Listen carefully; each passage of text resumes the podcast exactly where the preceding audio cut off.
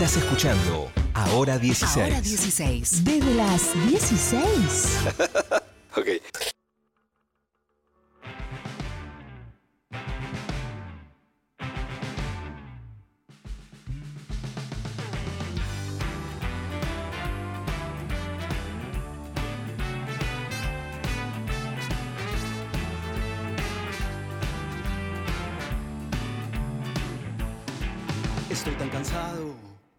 Conocerte. Tus luces son otras, aunque son las mismas. Rumores que llegan, se pegan al cuerpo de las personas y los acentos. Estoy tan cansado de conocerte, ciudad extraña. No hay control en tu remoto paraje.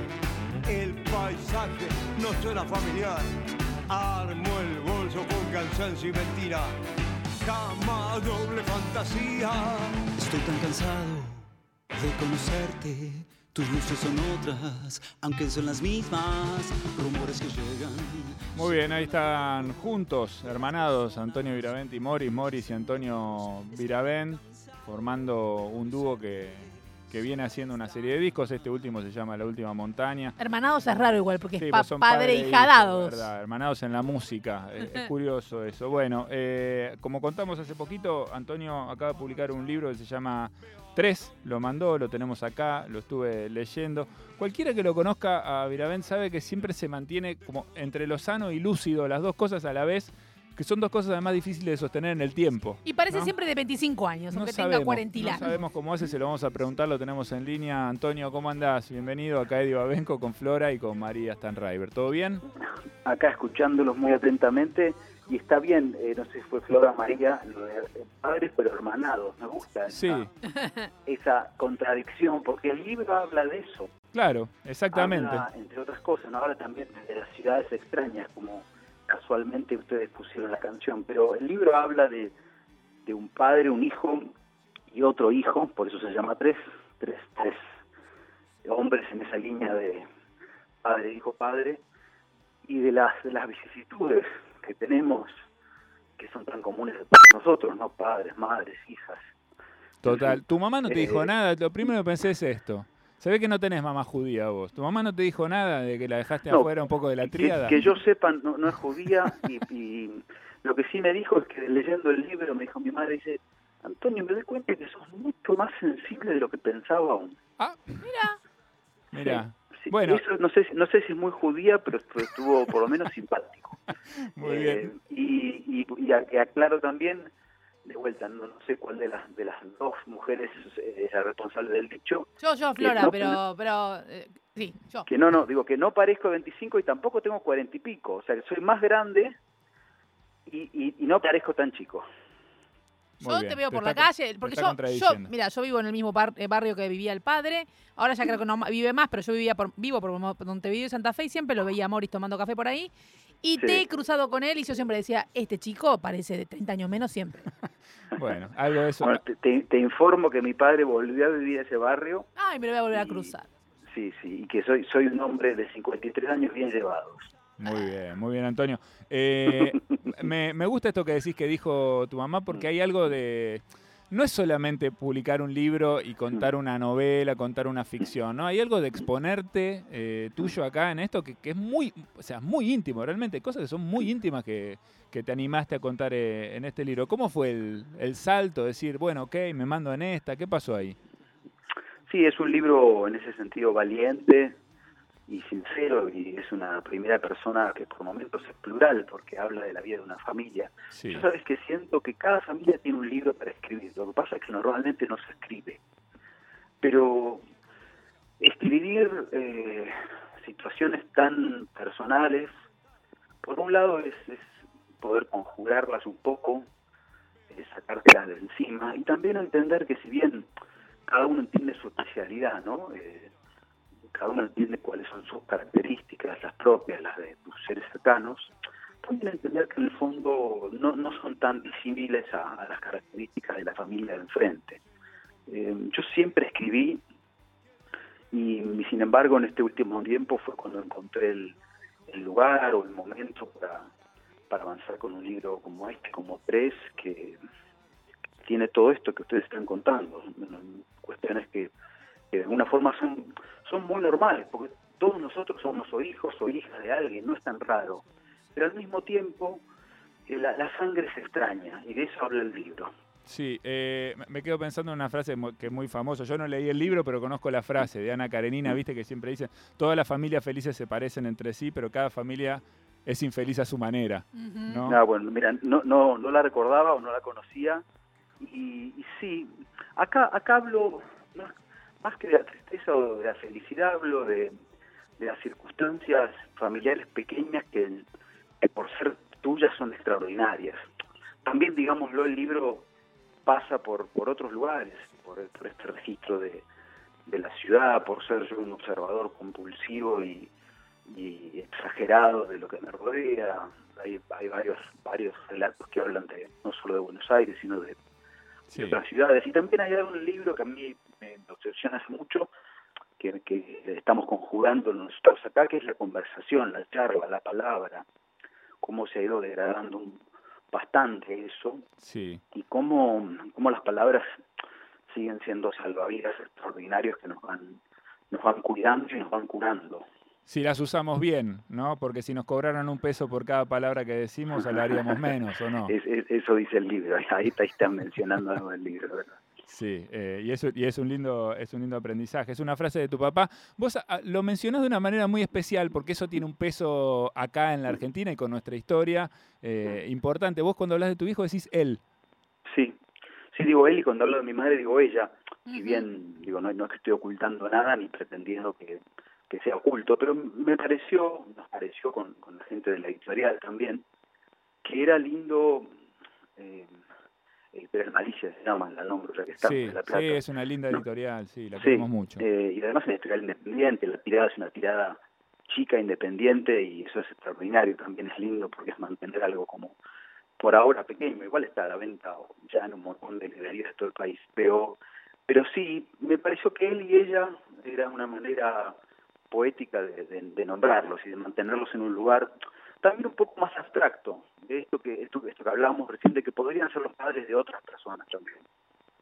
Sí, bueno, sí, eso se, se da. No, no, yo no sé, no me imagino cómo sería que mi papá fuera Morris, ¿no? Estaría todo el día mirándolo como un estúpido, tal vez, no sé, mirándolo. No, como- al revés, al revés. Eso lo pensás porque no es. Claro, Claro, obvio. claro, verdad.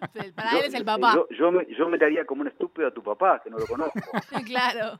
Es posible, puede ser. Eh, me, me quedo también con esto que decías, el valor de las palabras, el peso de las palabras, el valor de la conversación. Eh, hay, hay, una, hay una mirada, no sé si llamarla nostálgica, porque es nostálgica, es, es reflexiva en realidad respecto de, de esa tradición, ¿no? De esa tradición humana, ¿no? De conversar, de charlar, en un momento en el que eso se, se desvanece en frente a la, bueno, al tiempo que, que- que se nos va eh, o que usamos, porque a veces Mm. se nos va y a veces no, con el teléfono en la mano, ¿no? Esa Mm. preocupación te aparece mucho. Yo no sé si es algo que aparece, digamos, en conjunto, vos decís, eh, tenés reflexiones sobre el tema de la paternidad, ¿no? La llegada de un hijo trae un montón de sentimientos nuevos y cosas nuevas. Mm. Eh, si eso te aparece, digamos, esa preocupación, porque bueno, tenés un hijo y seguramente lo ves en diálogo con la tecnología, o es algo en lo que venís pensando, este, bueno, mirando a tu alrededor nomás.